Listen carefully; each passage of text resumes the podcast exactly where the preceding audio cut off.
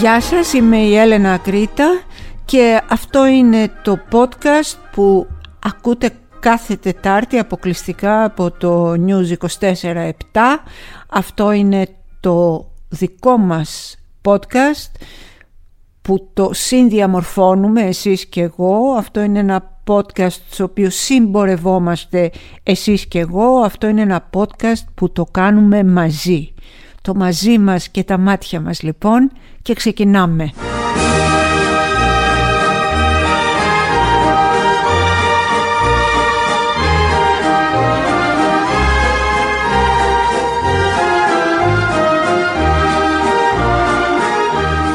Μου είχε κάνει μία αγωγή ο Μάρκος ο Σεφερλής για ένα κείμενο, παύλα κριτική ή άποψη, που είχα γράψει πριν από δύο χρόνια νομίζω περίπου στην εφημερίδα Τα Νέα που εργαζόμουν τότε, όπου του καταλόγιζα το γεγονός ότι είναι ένας μεν ταλαντούχος ηθοποιός, ο οποίος όμως ε, βγάζει το γέλιο χλευάζοντας ευπαθείς κοινωνικές ομάδες ή αν θέλετε παρουσιάζοντας κοινωνικές ομάδες ως γελίες ε, καρικατούρες με τις οποίες ε, μόνο να γελάσουμε μπορούμε και όχι βέβαια να τις πάρουμε στα σοβαρά.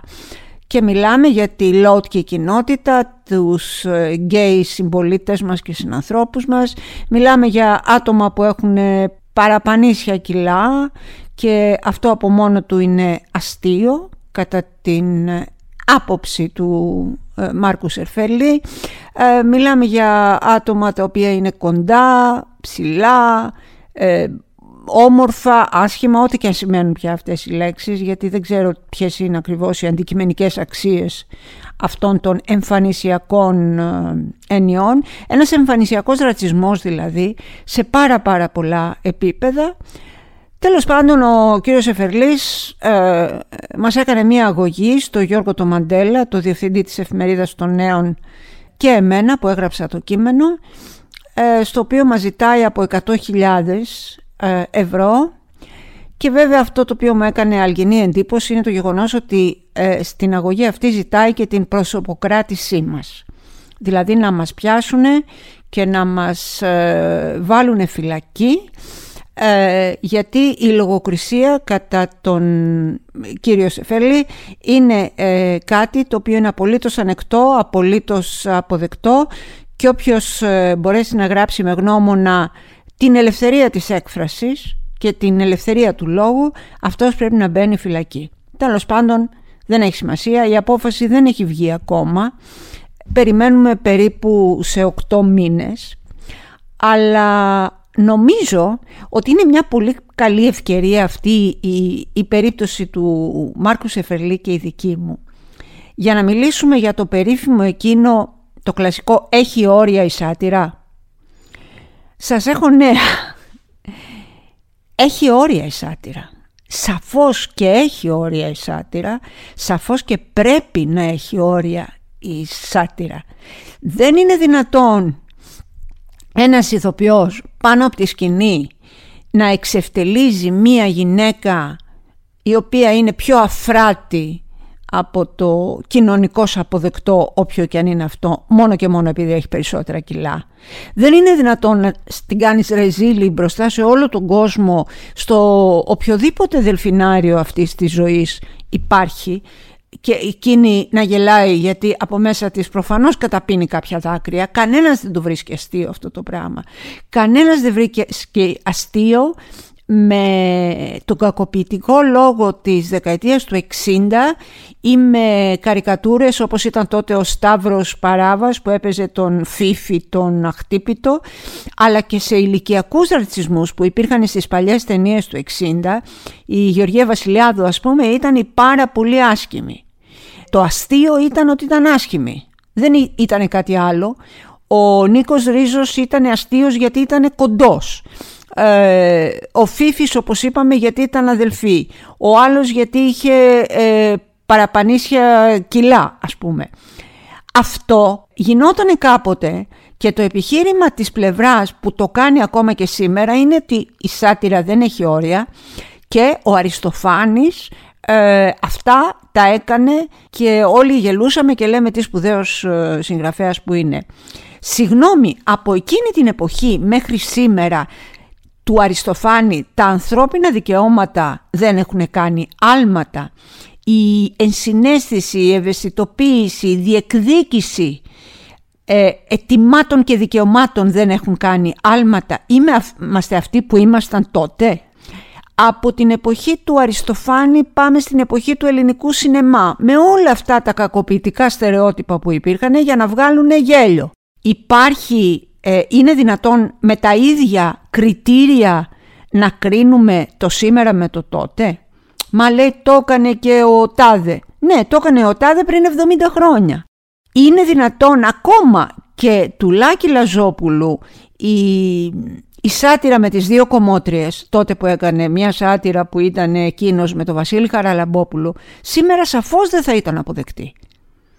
Δεν είναι τυχαίο ότι ο Καπουτζίδης ο Γιώργος βγήκε και ζήτησε συγγνώμη από τους Έλληνες τηλεθεατές, επειδή στο παραπέντε είχε μια ε, σκηνή με ένα άτομο τρανς, δεν θυμάμαι αν ήταν τρανς γυναίκα, προφανώς, όπου εντός εισαγωγικών το σατήριζε και είπε παιδιά συγγνώμη, αυτό δεν έπρεπε να το κάνω.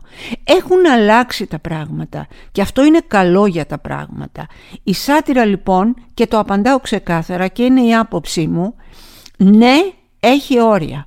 Και αν θέλετε να μιλήσουμε, νομίζω ότι πριν από σαράντα χρόνια περίπου, τότε που έγραφε ευθυμογραφήματα στον ταχυδρόμο, είχα γράψει και ένα για εντός πολλών εισαγωγικών πια, χοντρές. Οι χοντρές που πάνε γυμναστήρια κτλ. κτλ. Ζητώ συγγνώμη σήμερα για κάτι που έγραψα πριν σαράντα χρόνια. Αυτό λοιπόν που δεν ήταν τότε κακοποιητικό, είναι σήμερα. Είναι ρητορική μίξους και δεν είναι σάτυρα. Να τα βάλουμε τα πράγματα, να τα ξεκαθαρίσουμε και ανεξάρτητα από την απόφαση του δικαστηρίου, εγώ σε αυτό είμαι και θα είμαι απόλυτη. Ο κακοποιητικός λόγος σήμερα, ο χλευασμός, ο σαρκασμός, η ηρωνία, η τρομοκρατία, το λεκτικό bullying, η λεκτική κακοποίηση δεν έχουν καμία θέση σε έναν πλανήτη που διανύει τον εικοστό πρώτο του αιώνα.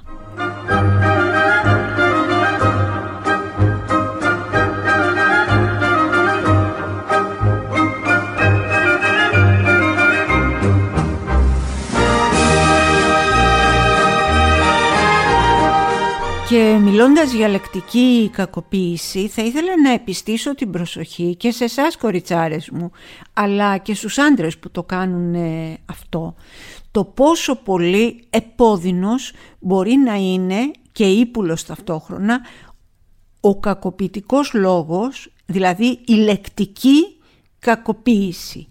Δεν είναι μόνο τα χαστούκια, το ξύλο, οι κλωτσιές, οι μπουνιές και όλα αυτά.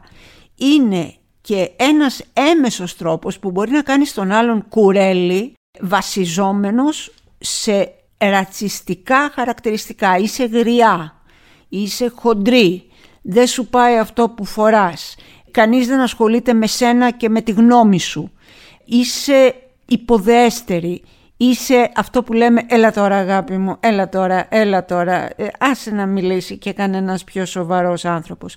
Αυτό είναι ένα, ένα όπλο επικίνδυνο, όπως είναι μία νάρκη. Δεν το βλέπεις, αλλά έτσι και το πατήσεις με το ποδαράκι σου μπορεί να σε τινάξει στον αέρα.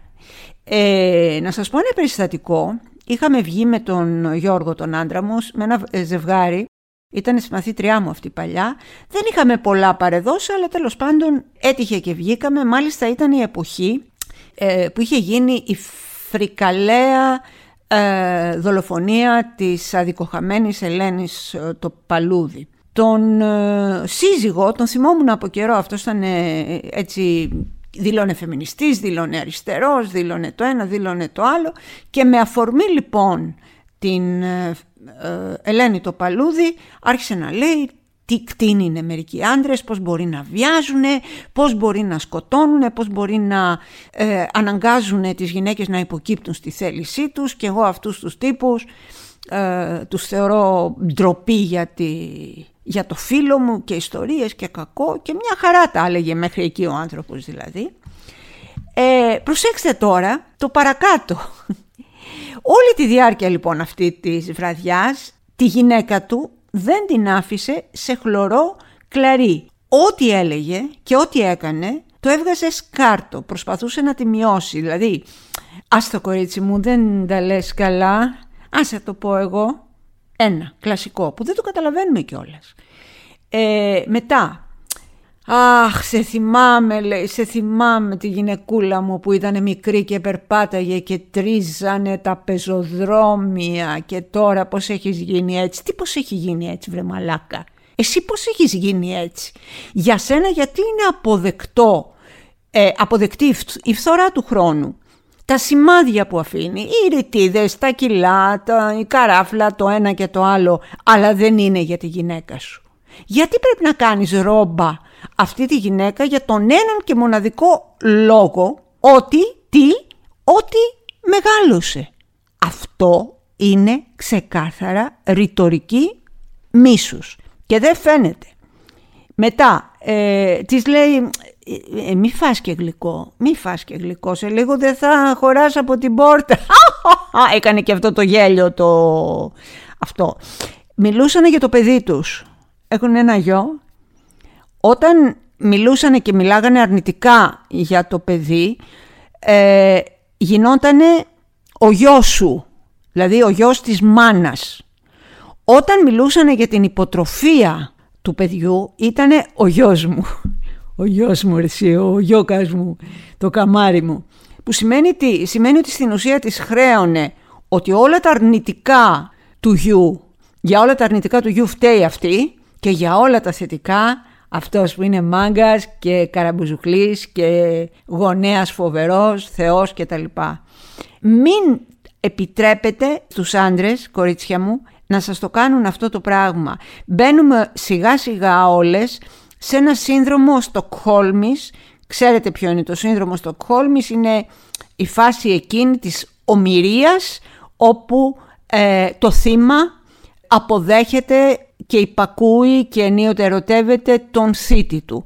Δεν πρέπει λοιπόν να είμαστε εκεί. Δεν πρέπει να αντιμετωπίζετε τη λεκτική κακοποίηση σαν κανονικότητα, ε, σαν καθημερινότητα, σαν ρουτίνα, σαν κάτι απ αποδεκτό. Ε, δεν πρέπει να πιστεύετε ότι μόνο το πρώτο χαστούκι είναι κακοποίηση. Κακοποίηση είναι όλες αυτές οι ατακούλες που έρπουν σαν τα φιδάκια στα πόδια σας και καλό είναι να τους δώσετε μια με το τακουνάκι σας και να τα βιώσετε. Αυτά με αφορμή την κακοποίηση για την οποία μιλήσαμε σήμερα.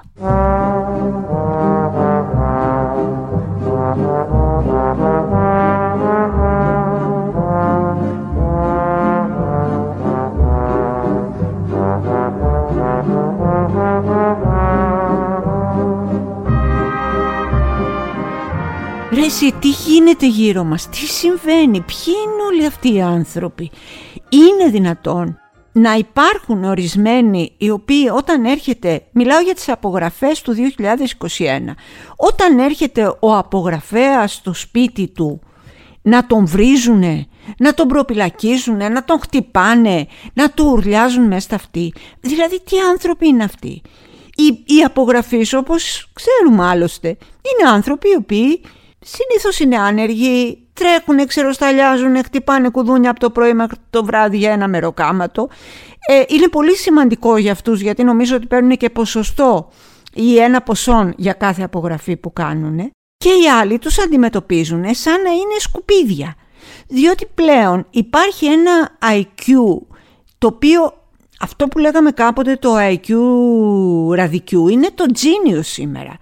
Είναι κάτω, κάτω, κάτω στα τάρταρα, τα μαύρα, τα κατήμαυρα, που πιστεύουν ότι ο απογραφέας, όχι, δεν είναι ένας εργαζόμενος που ήρθε για να ρωτήσει και να ξέρει κάθε χώρα τέλος πάντων που πάει και που βαδίζει. Όχι, είναι ένας σκοτεινός τύπος, ένας κατάσκοπος, ε, βαλτός από, μη σου πω από τον Ερντογάν προσωπικά, δηλαδή ότι έχει και επιταγές του Ερντογάν, για να κάνει τι, για να μπει στη ζωή μας και να μάθει τα πάντα για μας. Ποια είναι αυτά τα πάντα λοιπόν για μας? Είναι αυτά που οι χρήστες του Facebook, δηλαδή δεν το πιστεύω αυτό το πράγμα, μοιράζονται αβέρτα κουβέρτα. Δηλαδή μπαίνεις και βλέπεις ποιος είναι κάπου, πόσο χρονών είναι, πόσο μένει, σε ποια περιοχή μένει, αν έχει παιδιά, αν έχει άντρα, αν έχει κουμπάρο, αν έχει μπατζανάκι, αν έχει εραστή, αν χώρισε με τον εραστή, αν βρήκε άλλον εραστή, αν ε, ξαφνικά έγινε μπάι και του αρέσουν και οι άντρες και οι γυναίκες, αν, αν, αν, πότε κατουράνε. Απαραίτητος πρέπει να το μάθουμε αυτό. Εάν είχαν δυσκολία στην κένωση, τέλος πάντων, ρε παιδί μου, γράφουνε τα πάντα, μοιράζονται τα πάντα σε μία σελίδα κοινωνικής δικτύωσης και ξαφνικά όταν έρχονται να σου κάνουν τις στοιχειώδεις ερωτήσεις απογραφής, πιστεύουνε ότι μπήκες για να τους κλέψεις τα παιδιά. Αλήθεια. Και υπάρχει ερώτηση, άκου τώρα όμως και αυτό ρε παιδί μου, οι ερωτήσεις στην απογραφή μερικές είναι για πολλά μπάζα. Και υπάρχει ερώτηση που λέει, γιατί μου το ρωτάτε αυτό, θέλετε να μου πάρετε τα παιδιά? Στην επίσημη απογραφή το γράφει αυτό. Και λένε αυτοί, όχι, δεν θέλουμε να σας πάρουμε τα παιδιά, δεν τα ζούμε αυτά τα πράγματα. Βρε αγάπες μου γλυκές, να σου πάρουν το παιδί να το πάνε πού? Να σου πάρουν το παιδί να το κάνουν τι ακριβώς? Δηλαδή να το πάνε στον Μπιλ Γκέιτς, να του βάλει τσιπάκι, να το πάρουν σπίτι τους και να σου το κρύβουνε, να σου το ανταλλάξουν με παιδάκι Ρωμά? Τι, τι ακριβώς δηλαδή είναι αυτό που φοβάστε? Τι, νομίζετε ότι θα σας φακελώσουν και τι, τι θα κάνετε, τι θα σας συμβεί? Και καλά ρε παιδί μου αυτό. Πες δεν θέλεις, κάνεις απογραφή, δεν συμμετέχεις, δεν ξέρω πώς θα γίνει η δεύτερη φάση, πληρώνεις πρόστιμο. Εντάξει, μέχρι εκεί να το δεχτώ. Τον άνθρωπο που έρχεται, γιατί τον βρίζετε ρε παιδί μου? Είστε με τα καλά σας. Τι είναι αυτή η, η κουλτούρα, η κουλτούρα πώς να το πω ρε παιδί μου, όλης αυτής της χυδαιότητας, μια κουλτούρα χυδαιότητας, ναι αυτό, αυτή, αυτό την έννοια έψαχνα, που πάμε και βρίζουμε έναν υπάλληλο για κάτι που δεν φταίει ο υπάλληλος, αλλά φταίει η τράπεζα. Δηλαδή ο τραπεζικός υπάλληλος που είμαστε στην ε, ουρά, τον βρίζουμε. Μα δεν φταίει αυτός, αυτός τη δουλειά του κάνει. Μάθετε να διαμαρτύρεστε εκεί που πρέπει να διαμαρτυρηθείτε ρε παιδιά. Μην το κάνετε αυτό το πράγμα. Δεν φταίει η κοπέλα που κάθεται στην είσοδο ενός μαγαζιού και ζητάει το πιστοποιητικό. Στα παλιά της τα παπούτσια, και αν έχετε εμβολιαστεί και αν δεν έχετε και αν έχετε πιστοποιητικό. Είναι η δουλειά της. Αν δεν κάνει τη δουλειά της θα απολυθεί και θα πάει σπίτι της. Τόσο απλά είναι τα πράγματα, συγγνώμη για την ένταση, αλλά το βρίσκω ασύλληπτα χυδαίο να τα βάζουμε με ανθρώπους που είναι αδύναμοι, ε, γιατί δεν έχουμε τα κότσια να τα βάλουμε με αυτούς που πραγματικά έχουν σημασία, που πραγματικά μετράνε και που πραγματικά μπορούν να αλλάξουν τα πράγματα. Εγώ αυτά, συγγνώμη κιόλας, τα λέω κουραδομαγκές.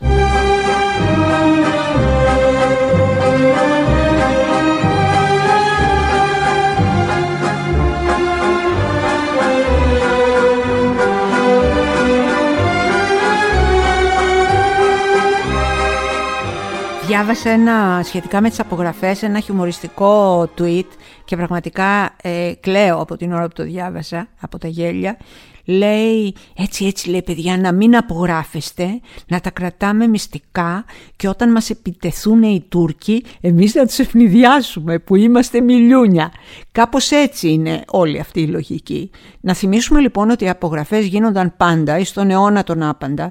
Εγώ θυμάμαι ότι, συγγνώμη, όταν ερχόταν ένα παιδί στο σπίτι μας, ένας νέος άνθρωπος ή ένας μεγαλύτερος που είχε ανάγκη αυτή τη δουλειά, να μας κάνει την απογραφή, τον βάζαμε μέσα.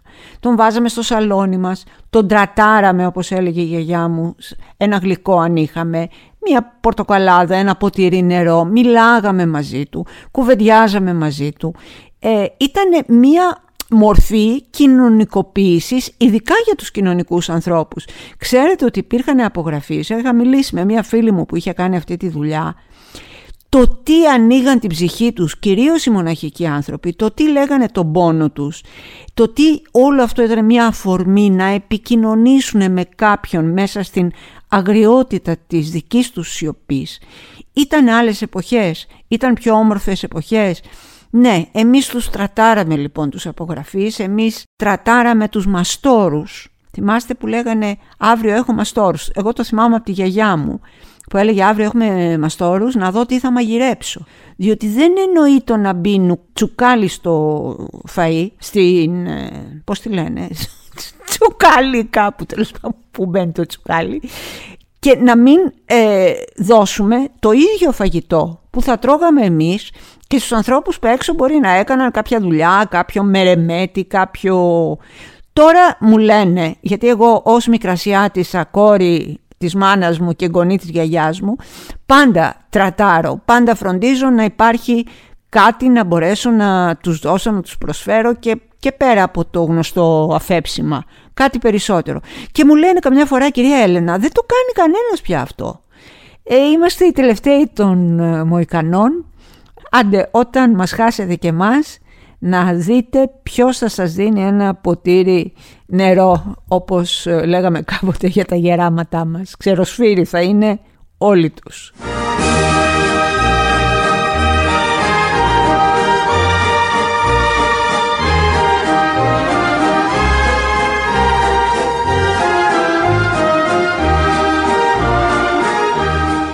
Είδαμε όλη αυτή την εντυπωσιακή δημοσκόπηση που έκανε η εφημερίδα Το Βήμα για τη δυναμική των κομμάτων και πραγματικά προέκυψαν κάποια στοιχεία τα οποία μέχρι τώρα δεν είχαν ξανά μπει στην στατιστική σκακέρα. Δηλαδή, ξέρω εγώ, η, για πρώτη φορά από την εποχή που ξεκίνησε να είναι η κυβέρνηση, η Νέα Δημοκρατία ε, έπεσε από το τριάντα τοις εκατό, βρίσκεται στο είκοσι οκτώ τοις εκατό. Επίσης πέφτει πολύ και ο ΣΥΡΙΖΑ. ε, παρόλα αυτά όμως η διαφορά μεταξύ τους, η ψαλίδα μεταξύ Νέας Δημοκρατίας και ΣΥΡΙΖΑ είναι στις εννιά μονάδες, που επίσης είναι πολύ μικρή, και ο ΣΥΡΙΖΑ καλό είναι να κάνει μια πιο δυναμική αντιπολίτευση κατά την ταπεινή μου γνώμη. Και αυτό που έχει εκτιναχθεί αυτή τη στιγμή είναι το ΚΙΝΑΛ ε, εν όψη ε, πιστεύω και του θανάτου της Φόφης Γεννηματά, που φόρτισε πολύ ε, συναισθηματικά έναν ολόκληρο λαό, αλλά και με το γεγονός των εσωκομματικών εκλογών που θα κάνουν τώρα με έξι υποψήφιους. Ε, προσωπικά ε, δεν έχω καταλάβει αν θα γίνει ή όχι το debate. Σαν άνθρωπος και σαν πολίτης που δεν ψηφίζω ΚΙΝΑΛ, αλλά θέλω πάρα πολύ να τους ακούσω για να δω ποιοι θα είναι οι ηγέτες αυτής της παράταξης που με έναν χι αριθμό θα μπει ε, στη Βουλή με τόσους, ξέρω εγώ, βουλευτές, και θα επηρεάσει τη δική μου και τη δική σου ζωή. Με ενδιαφέρει λοιπόν, θέλω να ακούσω τις απόψεις, δεν ξέρω πού τσακώνονται ακριβώς αυτοί οι έξι, αν θα γίνει το debate έτσι, αν θα γίνει το debate γιουβέτσι, αν θα είναι καθιστή, αν θα είναι γκροπλάν, αν θα είναι αμερικάνι το πλάνο, αν θα είναι ντουμπλουφάς, δεν έχω καταλάβει ακριβώς, όμως νομίζω ότι αυτό πρέπει να γίνει. Από εκεί και πέρα, και ήθελα να πω το εξής, το θεωρώ φοβερά χυδαίο να ψηφίζεις ένα άλλο κόμμα και να μπαίνεις ψηφιακά και να επιλέγεις τον υποψήφιο που το δικό σου κόμμα συμφέρει και να τον ψηφίζεις τις εσωκομματικές εκλογές για να τον δεις πρόεδρο. Το θεωρώ άθλιο αυτό το πράγμα. Βεβαίως ως πολίτης θέλω να έχω άποψη και θέλω να ξέρω τι θα γίνεται και ποιος θα καθορίσει τις μοίρες μου, αλλά από το σημείο αυτό μέχρι να μπω σε ένα κόμμα το οποίο δεν το πιστεύω και δεν το ψηφίζω, για να αλλοιώσω τα ποιοτικά του χαρακτηριστικά βγάζοντας ενδεχομένως έναν άλλον πρόεδρο, συγγνώμη, πόσο πολύ μεγάλη ντροπή, να ντρέπεστε εσείς που το κάνετε, πραγματικά. Και οι υποψήφοι οι οποίοι ενθαρρύνουν τέτοιες πολιτικές συμπεριφορές να ντρέπονται διπλά και τρίδιπλα.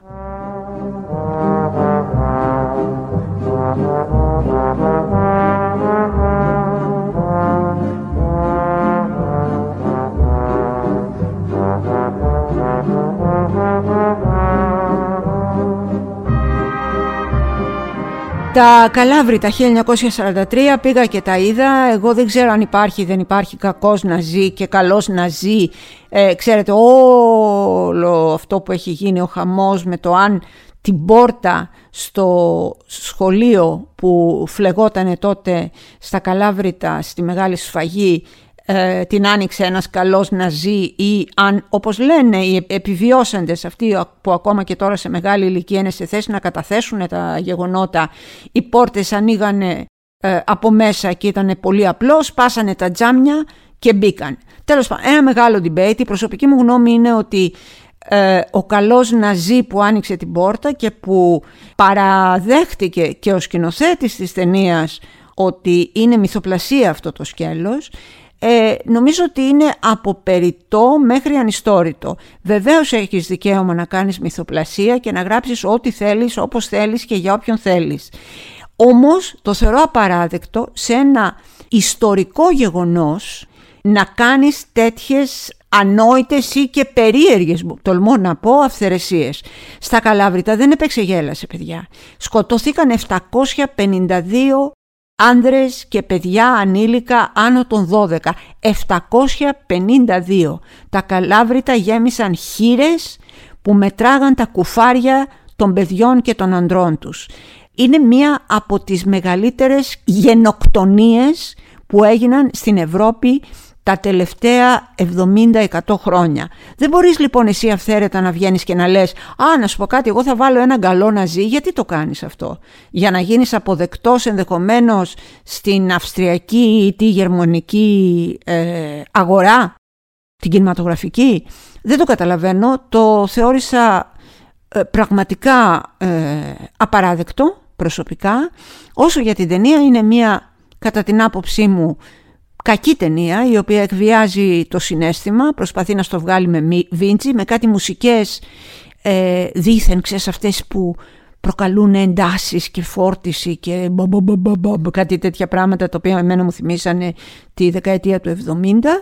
Και βεβαίως ε, κάποια ώρα έσκυψα στο Γιώργο και του λέω, δηλαδή τώρα εμείς βλέπουμε Τζέιμς Πάρις. Κανονικά. Βλέπουμε δηλαδή μια ταινία που με παρέπεμψε στον Τζέιμς Πάρις, που επί Χούντα έκανε ταινίες όπως το «Όχι» και το θορυκτό, πώς το λέγανε, «Όχι ποτέ» και κάπως αλλιώς.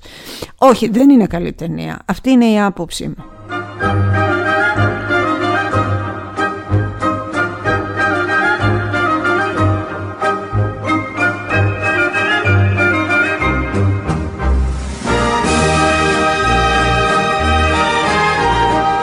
Αυτά τα ολίγα και για σήμερα. Θα τα ακούσετε και θα τα ακούτε κάθε Τετάρτη αποκλειστικά από το News είκοσι τέσσερα επτά και μετά όποτε θέλετε, όποια ώρα της μέρας ή της νύχτας θέλετε. Θέλω να σας ε, ε, αποχαιρετήσω για σήμερα, αν μου επιτρέπετε, με έναν υπέροχο στίχο του Άρη Αλεξάνδρου, έτσι για να κλείσουμε με μια γλύκα, τη γλύκα της αγάπης και ένα α, λίγο μελαγχολικό χαμόγελο. Λέει λοιπόν ο μεγάλος αυτός ποιητής: «Σύντροφε, κοιμάσαι? Ήθελα να μου πεις, ξέρεις καμιά σελίδα μαρξισμού που να βουλιάζουν οι λέξεις στο χαρτί σαν τη σιωπή μου στις κόρες των ματιών της». Το μαζί μας και τα μάτια μας, αγάπης μου.